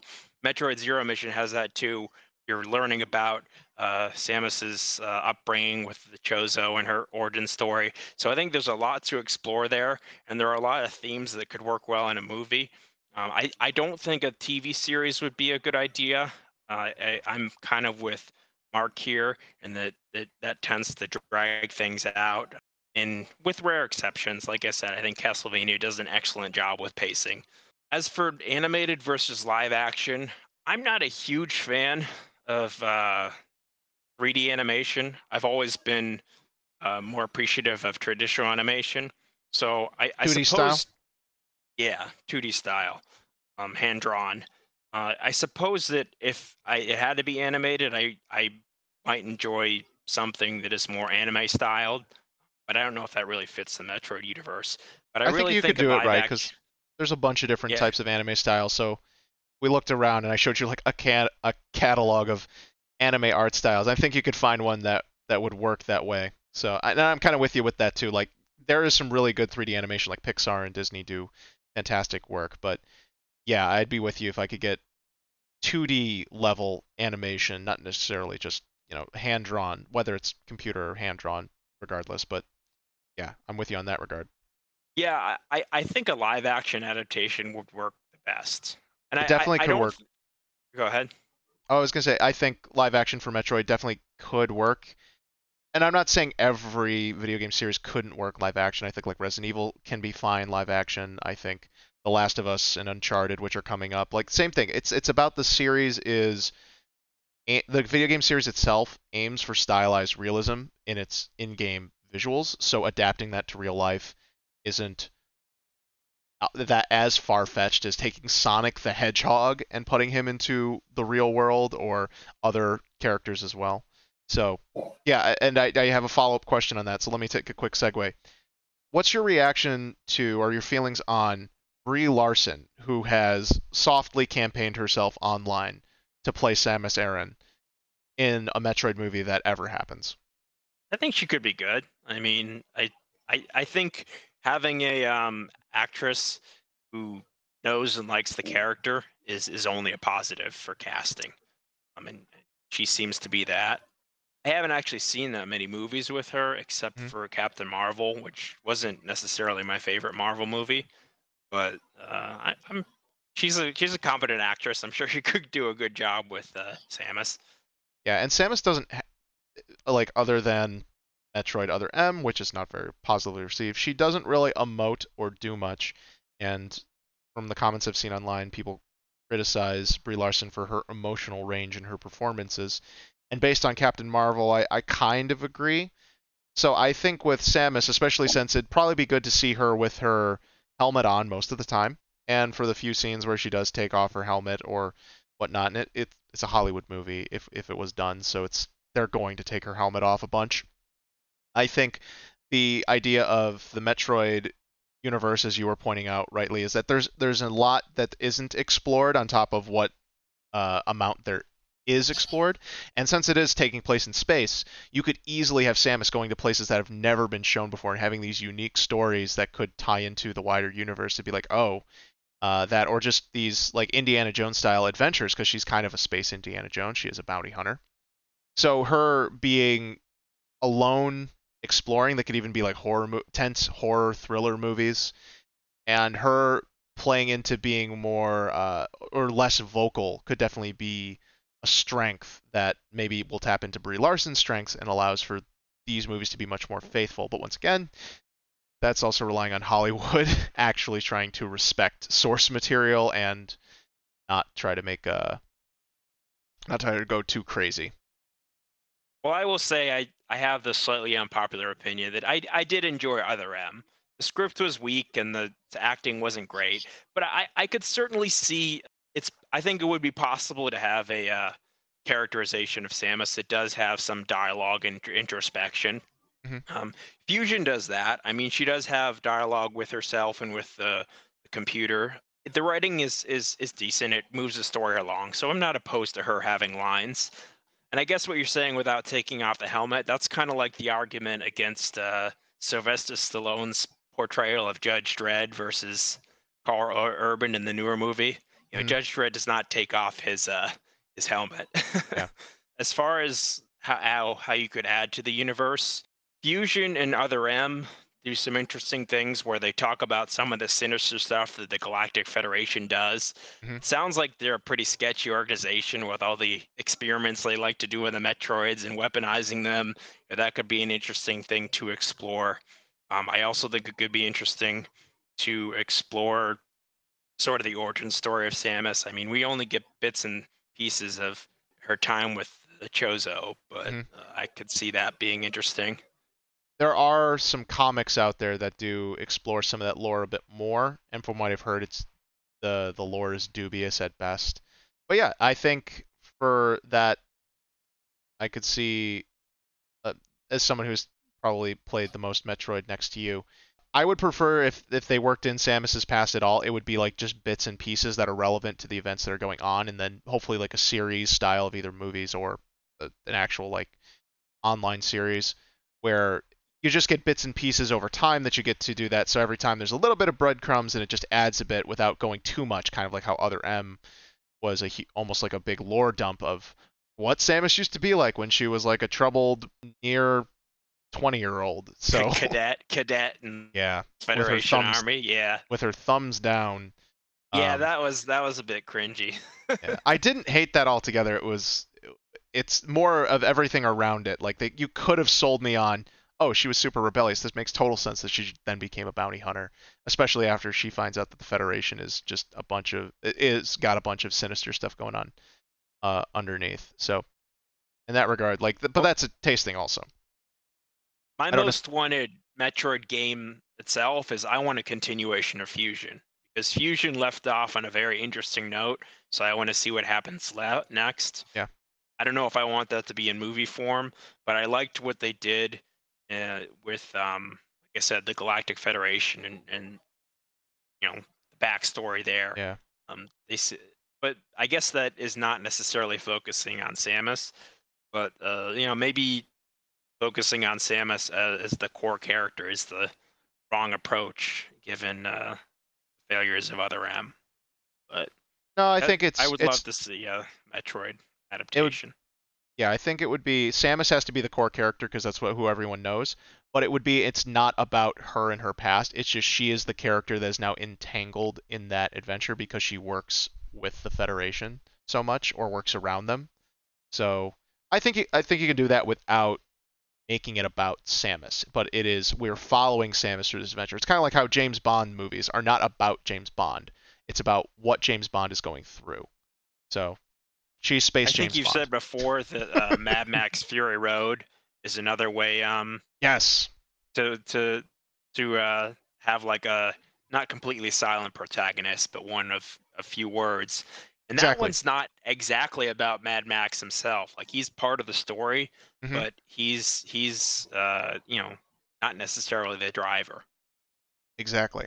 So there's smart ways that can do that that can be well done as film. Whether or not they'll be blockbusters, it's hard to say. But yeah, it, hopefully Metroid will continue on. Hopefully Metroid Prime 4 will be great, so it sells well enough that it justifies more Metroid projects in the future, so you can get all those things. Because I think I think Metroid is rife, and I want to see Nintendo continue to make like this sci-fi. I think that their unique approach to game making is where like is why I want Metroid to continue rather than just settle for other worlds to do sci-fi.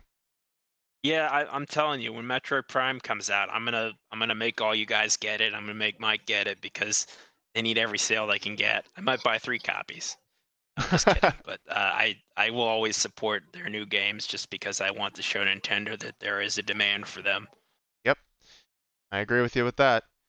So, for me, as I mentioned, Kingdom Hearts is already getting a, a series, and we'll see how that turns out. Resident Evil is getting a series and has had tons of content, Sonic, etc. And so, I actually kind of struggled to think like, oh man, if I had to wish on something new into this, what would I want? And I realized, and this is not an original idea, I would like to see Bioshock adapted into a movie. Specifically, Bioshock 1, that takes place in Rapture. And it kind of recaps the game, and we just select good pieces from the lore because the core story and thread through Bioshock 1 is great. And the core mystery and the twist and everything there could translate really well into a movie. And you could tell a really succinct two hour story with that, exploring this creepy world. And while Infinite does have stuff that ties into and creates a Bioshock multiverse, essentially, I wouldn't want them to make too many references, but I'd love there to be little Easter eggs here and there that help allude to Infinite, but not necessarily guarantee, like, oh, we're trying to set up for a sequel. It's just like, yes, this is in a greater universe, and maybe that's a thing where they, they touch on some of those aspects that they didn't think about originally in Bioshock 1, which was tying it into this multiverse stuff. But sticking to the core plot there, which is, you know, scientists were experimenting with things. They found this, the, the, the philosoph- philosophical debate that occurs in there, and that being this whole backdrop for why this little pocket of society exists, what that leads to, that examination of it. Also, the twist of uh, Would You Kindly, which is all I'm going to say for spoilers. So I think you could have that and translate that into a movie so well. Um, I think Bioshock, just as one movie, could do really well. Otherwise, I do think series are, are more beneficial, not just for storytelling, because games are so big and long. Like naturally, you see these hu- these stories, and even if it's a, a game like Resident Evil, where it can a a speed run can be an hour and a half long, but like a normal play session is about 10 to 12 hours, depending on how well you uh, you get through it or get hung up on any of the puzzles. You know, even that, I would still be like, I'd want like three or four episodes. Like you could like truncating even Resident Evil 1 down into a two-hour movie. I still feel like you'd you'd miss out on a few things because you need that character development. You need those time with each of those faces. Because if we had like a Resident Evil live-action movie that was, in my vision, recapping the first movie, I'd want to be bouncing back and forth between Jill, Chris, Wesker, and Barry, and Rebecca, and, and like the the two threads and how they're exploring the different mansions and what happens there. And you need some time to to set up those mysteries. And maybe I'm just you know I'm not a good enough writer to see how you could do that in two hours, but I don't think you'd realistically get like a three hour movie. Like not every movie's going to be three hours. So I'd still rather have like you know four 50 minute episodes and let there be some more room to breathe, especially for a series like that. But with Bioshock, I definitely feel like you could really truncate that down. There's just enough action and, and stuff you could do there to make it enticing to people with a real good foundation of a, a plot and writing and a world that you could definitely do that and make one really good movie that just stands there and it's just fun and could be rewatchable. Uh, so that's what I'd want to see. I'd be okay with it being live action. Still, personally, I'd love to see it animated. I think it just makes more sense for that. But Bioshock, I think, once again, its world aims to be more grounded, but with good set design and especially Big Daddies and the way they're designed, the little sisters, you could definitely achieve all that with practical effects or CG and and some makeup and things like that. So I wouldn't hate it if it was live action, and I could definitely kind of see it more going live action, uh, while my preference is still animated. So that's what I'd want to see there. Uh, I don't personally have any feelings about casting. I don't really get into the meta about actors, but with Brie, with the Metroid thing, Ed, I specifically had heard about Brie Larson and seen her can- soft campaigning to be that, and I was like, oh, you know what? I I don't really have anything against her. I could see that, uh, and her being a blonde woman also makes sense, but also just the role she plays and and the, the way she presents herself as a person uh, has made me approve of that decision, a hypothetical idea. So I, I just thought I'd bring that up. But yeah, I, that's why I didn't really ask anyone about casting because I didn't know how much. And personally, I don't I don't really care, and we'd have to see how that pans out because there's always new people coming up anyways. But yeah, that's uh that's what I would like to see is BioShock as a single movie there. So I will uh, say I think I think casting can really improve a movie. I mean, you said you said Jumanji earlier. This is not an adaptation, Mhm. but part of the reason that is so good is because the cast has so much chemistry. Mhm. Um, I think Brie Larson would do well with. But I think choosing the right actor or actress, one one that brings some presence and popularity, does a lot to uh, bring people into the theaters, but also bring the character alive. So I don't necessarily always have a an act uh, an actor in mind, but uh, when they get it right, I, I think it really does does help. I don't think you can just have anyone play anyone, but and I do think having a big name, you know, popular actors are popular for a reason. They they typically make good movies. Yeah, and with Metroid, that's also eh, you, there's a question there because if we were to do it right, at least in my opinion, she would have to carry pretty much the whole movie. I just want her to be like on an isolated planet being chased by a monster, maybe as like core idea, or solving a mystery, and not even saying too much. Just maybe logging into her computer and doing a voice log here or there. Maybe like one other Like side Mar- character. it could be like The Martian. Could be like The Martian. Yeah.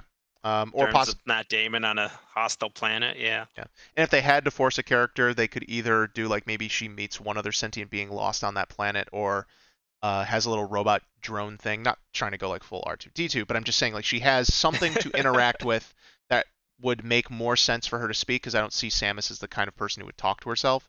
So it'd have to be purposeful, and that I could see those kind of things work in there. And that's that's another thing with silent protagonists, like adapting any of these characters that would be silent. The the protagonist in Bioshock One is silent, and then in Bioshock Infinite we have a non-silent protagonist. I think they could figure out how to give the main character a personality that that suits the situation because it starts with you just a plane crashing in the ocean, and it's just I think there's enough material there to give the character something of a personality that just makes sense of like a little bit no nonsense and just kind of the straight man in a crazy situation is what I'd you'd do for that character, and then you the twist would develop over time and it would make sense. So that that's for me. Um, so Mark had to leave us, unfortunately. Uh, life required him to step away, which is fine. He's doing good, and we were aware of this. Uh, it was just very sudden. Uh, in terms of the casting, though, um, so we're gonna pick up and just kind of speculate on our own, me, Ed, and, and Paul, about Gears of War, and just have some fun here. I do want to say when he said Batista, like I totally think, especially based off of his performances in Guardians of the Galaxy, not that that would necessarily be analogous to what he'd be doing in Gears of War. I thought when they said Batista as like Mark Marcus Fenix, I was like, yep, that that guy makes sense. Like totally put Batista in there. I would I would love to see that. And I'm not asking him to be goofy. I want him to do a, a good portrayal. But yeah, I, I all for that. So did you guys have any thoughts on Gears of War casting? I think you nailed it with Batista. Should we put The Rock in there as well? Should we literally have every big guy? Because they kind of have to be big guys, except for in the future games where they start having some less um, they they slim them down a little bit, but they're all still very well built soldiers. Yeah, I, if I had to pick another person, it would be The Rock. And they both And- have that kind of, you know, smart guy attitude to them. I, I think they would. I mean, I'm not that familiar with yours, but my understanding is it's it's not the most serious game, is it? It is it tries to be more serious. It is not like campy like Resident Evil. Oh it no. can come off campy because it feels like that, but uh, if you actually looked into the way the performances are played in the game, it takes itself seriously and it's meant to be like they're meant to be like war video games. They're not meant to be like Call of Duty kind of level, not like um in Halo. I'd say like Call of Duty and Halo like Halo and Call of Duty and those tones is the kind of tone that Gears of War goes on. It's just that like kind of the art style with the huge soldiers and and some of the the ways it The weapons. it appears like it's supposed to be more campy, but it's actually played a lot more straight than you'd think it is. So it's kind of unintentional camp. Yes. Yes, 100%. Well, and to your point, camp.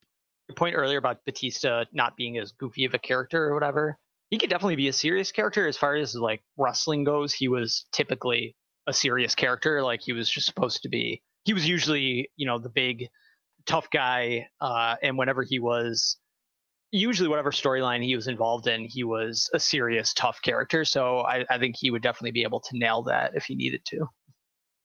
Yeah, I think uh, we'd put Batista, The Rock, uh, to get some female representation there. Gina Carano should be in there. I think she's a former UFC fighter. She was in Deadpool and she's also in The Mandalorian. So she would she'd make sense for uh, like a soldier war story there. Um, they have other good female characters in the Gears series that I'm just not familiar with, and plenty of female Gears soldiers. So I'd, I'd want to see like a little mix there, maybe a four or five. Some not sure what the squad sizes are. I know like the game's four player multiplayer, but we could figure that out. Or even maybe there's like separate squads, and you you just got kind of a little bit of a mix there with uh, that. So I'd leave that to Mark. But those uh, I wanted to throw those names out there as like big, big strong, muscly people that should be in the Gears of War movie. That makes sense. Just have all, uh, just have all wrestlers. Okay then. So um, any other final thoughts on uh, video game adaptations? I'll uh, we'll start with Paul. No, I don't think so. I mean, we pretty much covered everything. You know, as far as I know, we were just talking about casting. I I don't necessarily look for who's casted. Li- Like it, to me, it, I guess it would be more about the video game. Like, oh, this is a movie about a video game I like, so I'll check it out. But um, but I I do think they should represent the characters well. Like going back to Mortal Kombat again. Like when I watch that movie, like the guy who plays Liu Kang, like that's Liu Kang to me. The person who plays Sonya, uh, like that's Sonya. Like Johnny Cage is Johnny Cage. All of them. Shang Tsung. Um, the person who plays Raiden I, is a little bit more goofy, I think, than I would have imagined Raiden. He's like kind of jokes a lot, but other than that, to me, those like when I think of Liu Kang, like I think of um, that guy in the movie. When I think of Sonya, I think of her character in the movie. Like I, I think they really nailed it there. So um, to me, I don't necessarily care who's playing them, but as long as whoever is playing them kind of kind of nails that portrayal that's that's it but yeah so that's all i've got um I, I think i touched on everything i wanted to as far as adaptations go so yeah that's I'm good good good to go from my end Fantastic. And Ed, any other thoughts about video game adaptations you wanted to share today? I thought of an honorable mention that I might like. I uh, last year played Fire Emblem Three Houses, and I Mhm. really enjoyed that. That has quickly become one of my favorite games, Mhm. and I I liked all the characters in that. I liked the style they were doing with the, you know, the anime style graphics. The voice acting was really good. Like it really was a good experience for me. I think that a Fire Emblem anime has potential. I actually saw that they had one like way back in like 1997 and apparently they they even like I'm re- I was reading about it just a moment ago. They they they renamed Marth to Mars, so they didn't even like translate the name of the characters right. So that's a little weird. But I mean, we're not in the age of of that kind of uh, anime anymore. Oh yeah, So, back then the um, translations were way worse. Yeah, or localizations, we should say. yeah, localizations. That's the right word. Uh, but a Fire Emblem one has a lot of potential. I don't think it has to have any of the existing characters. Part of the fun of each Fire Emblem game is they introduce a new cast of characters. They Mhm. are self-contained. But I, I, I guess I don't know. It's hard to say if that would even make it like a Fire Emblem movie because if it's just a new set of characters, like and there's no tactical gameplay, then like what's to distinguish it as a Fire Emblem movie or anime? But I just I just like that that series. Yeah, and it it is very heavily anime styled, and there's they do a lot of good lavish cutscenes when they're doing the marketing. I'm not sure how many cutscenes are inside the actual games. I there were not enough in Three Houses. They had some a few really nice ones. There was an intro cutscene that was good. There were a few in like transitions between parts of the games, Mhm. but I I wish there were more because the ones that were there were very well done. Uh, but most of it was just more static conversations. Like I don't. Have you played any Fire Emblem games? I haven't. I'm aware that they're like RTS, uh, not RTS. They're turn-based tactical, so I avoid them. But I've seen a ton of gameplay, so I know what they look like. Well, a big part of it are these support conversations where Yeah. You know the more you use different characters together, they get higher levels, and you know you get to see little conversations between the, the developer characters. You mean the dating Um, sim aspect? Yeah, I've heard of it. Well, not entirely. no, it's not always, but Le- that's le- less so in less so in Three Houses. I mean, you you you can still have your uh your waifu in uh Three Houses, but you're not like pairing up people like in Fates. yeah, it's the uh, me, it's the memeable uh, part of it. Yeah. But that I mean, I, I like all the sport conversations and the little asides. You get to learn a lot about the characters.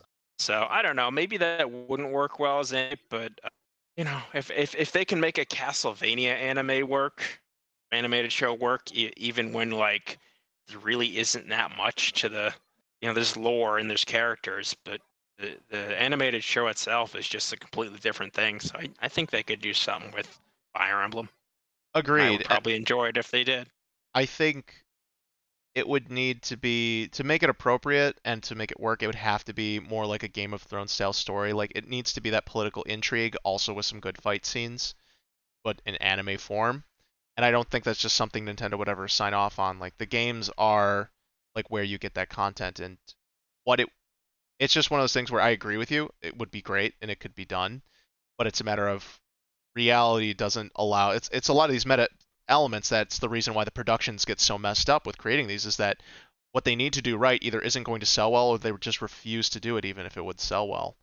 Uh, so that's that's like the one of our biggest issues there.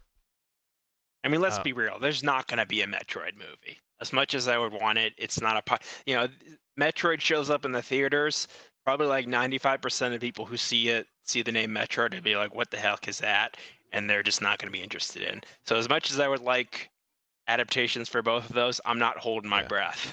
so we'll have to see because Nintendo probably won't do much. I think there's still rumors going around about whether or not Zelda will get like a Netflix adaptation or some sort of series adaptation. I don't think those are confirmed.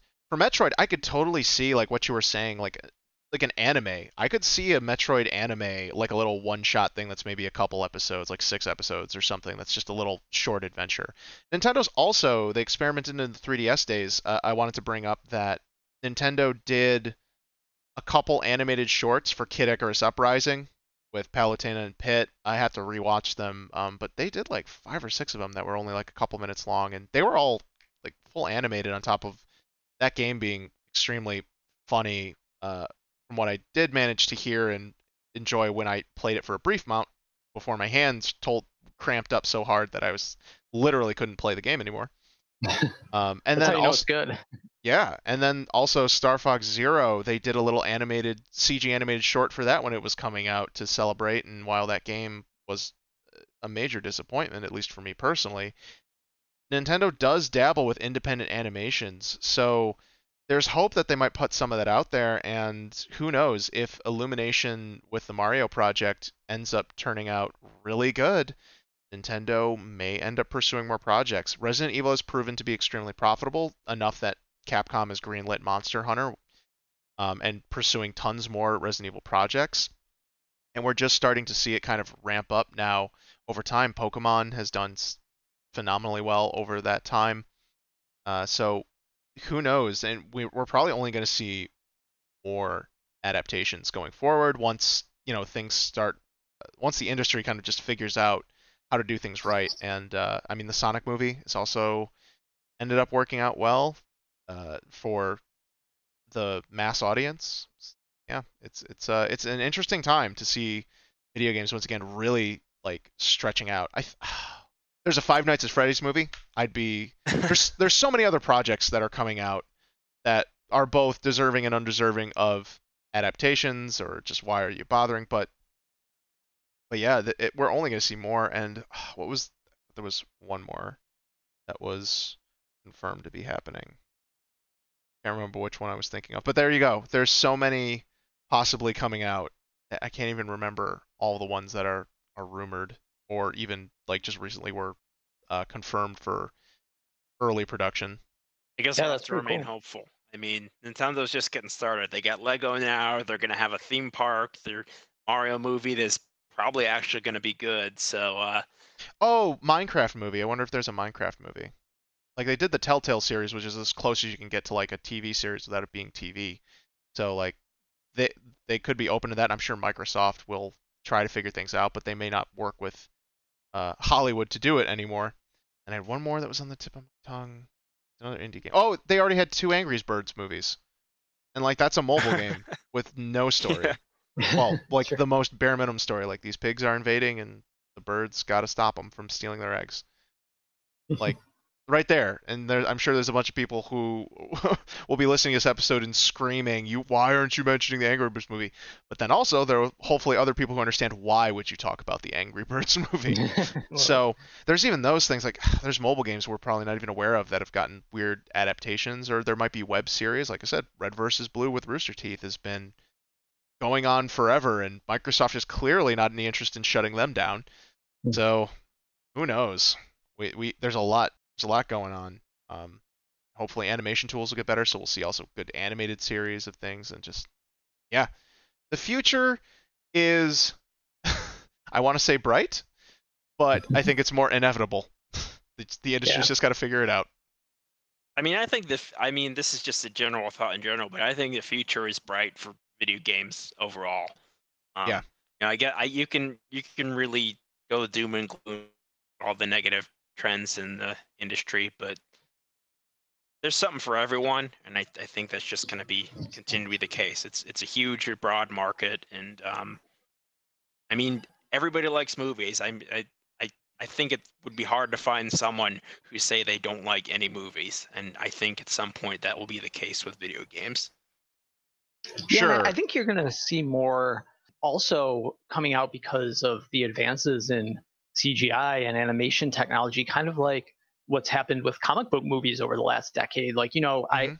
20 years ago, 25 years ago, uh, you know, when we were growing up, you probably wouldn't have got, well, we didn't, and we, we wouldn't have been able to get the Avenger type movies because that technology just wasn't there. I mean, we could have got them, but they wouldn't have been what they were. They wouldn't have been these massive blockbuster movies that everybody went to see that made billions upon billions of dollars.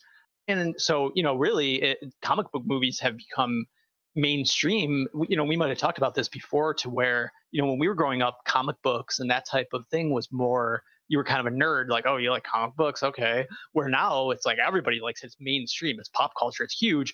I think you might see that upcoming as far as like video game movies as well, because they I would imagine that they're a lot more uh, easy to do because of the way animation styles could be done or the way CGI could be done. So yeah, I, I think you'll see in the future upcoming a lot more adaptations. Whether that's good or bad, I, I guess we'll see. But yeah, Right. They already and- use video game technology in movies. They use the Right. Unreal Engine for The Mandalorian.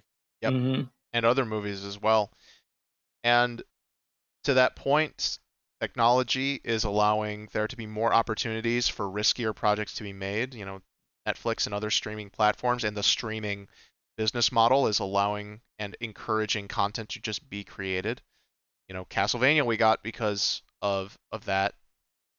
And so I think that's what we're going to see is and hopefully that means people who respect the properties and grew up with them are going to get into positions of power and going forward we'll just see more and more smart decisions being made because the smart decisions will make money and uh, I, I think that's uh, the note right there is smart decisions make money so respect the games make good uh, good multimedia content you'll make money yes, I like it. That's all it's about. Money. That's the only thing that matters. well, gents, it's been super fun. Uh, had a great time talking about this, and I'm sure we'll we'll catch up again when these these projects come out, and we'll do maybe side reviews or episodes based on that. Um, but yeah, lo- a lot to look forward to. Uh, we'll thank Mark for being here, uh, and I'm sure he had a great time being on the episode, and we'll we'll have him back uh, as soon as we can. So I want to thank Ed and Paul also for joining me today. Thank you again, guys. Thank you. It was fun. Good topic. And thank you, audience, for being with us. We hope you either heard of some new stuff that you might want to check out or got a good laugh out of listening to us uh, talk about these often really cringeworthy uh, pieces of media. Uh, but we hope you all do well and take care of yourselves and uh, join us for the next one. Take care until then.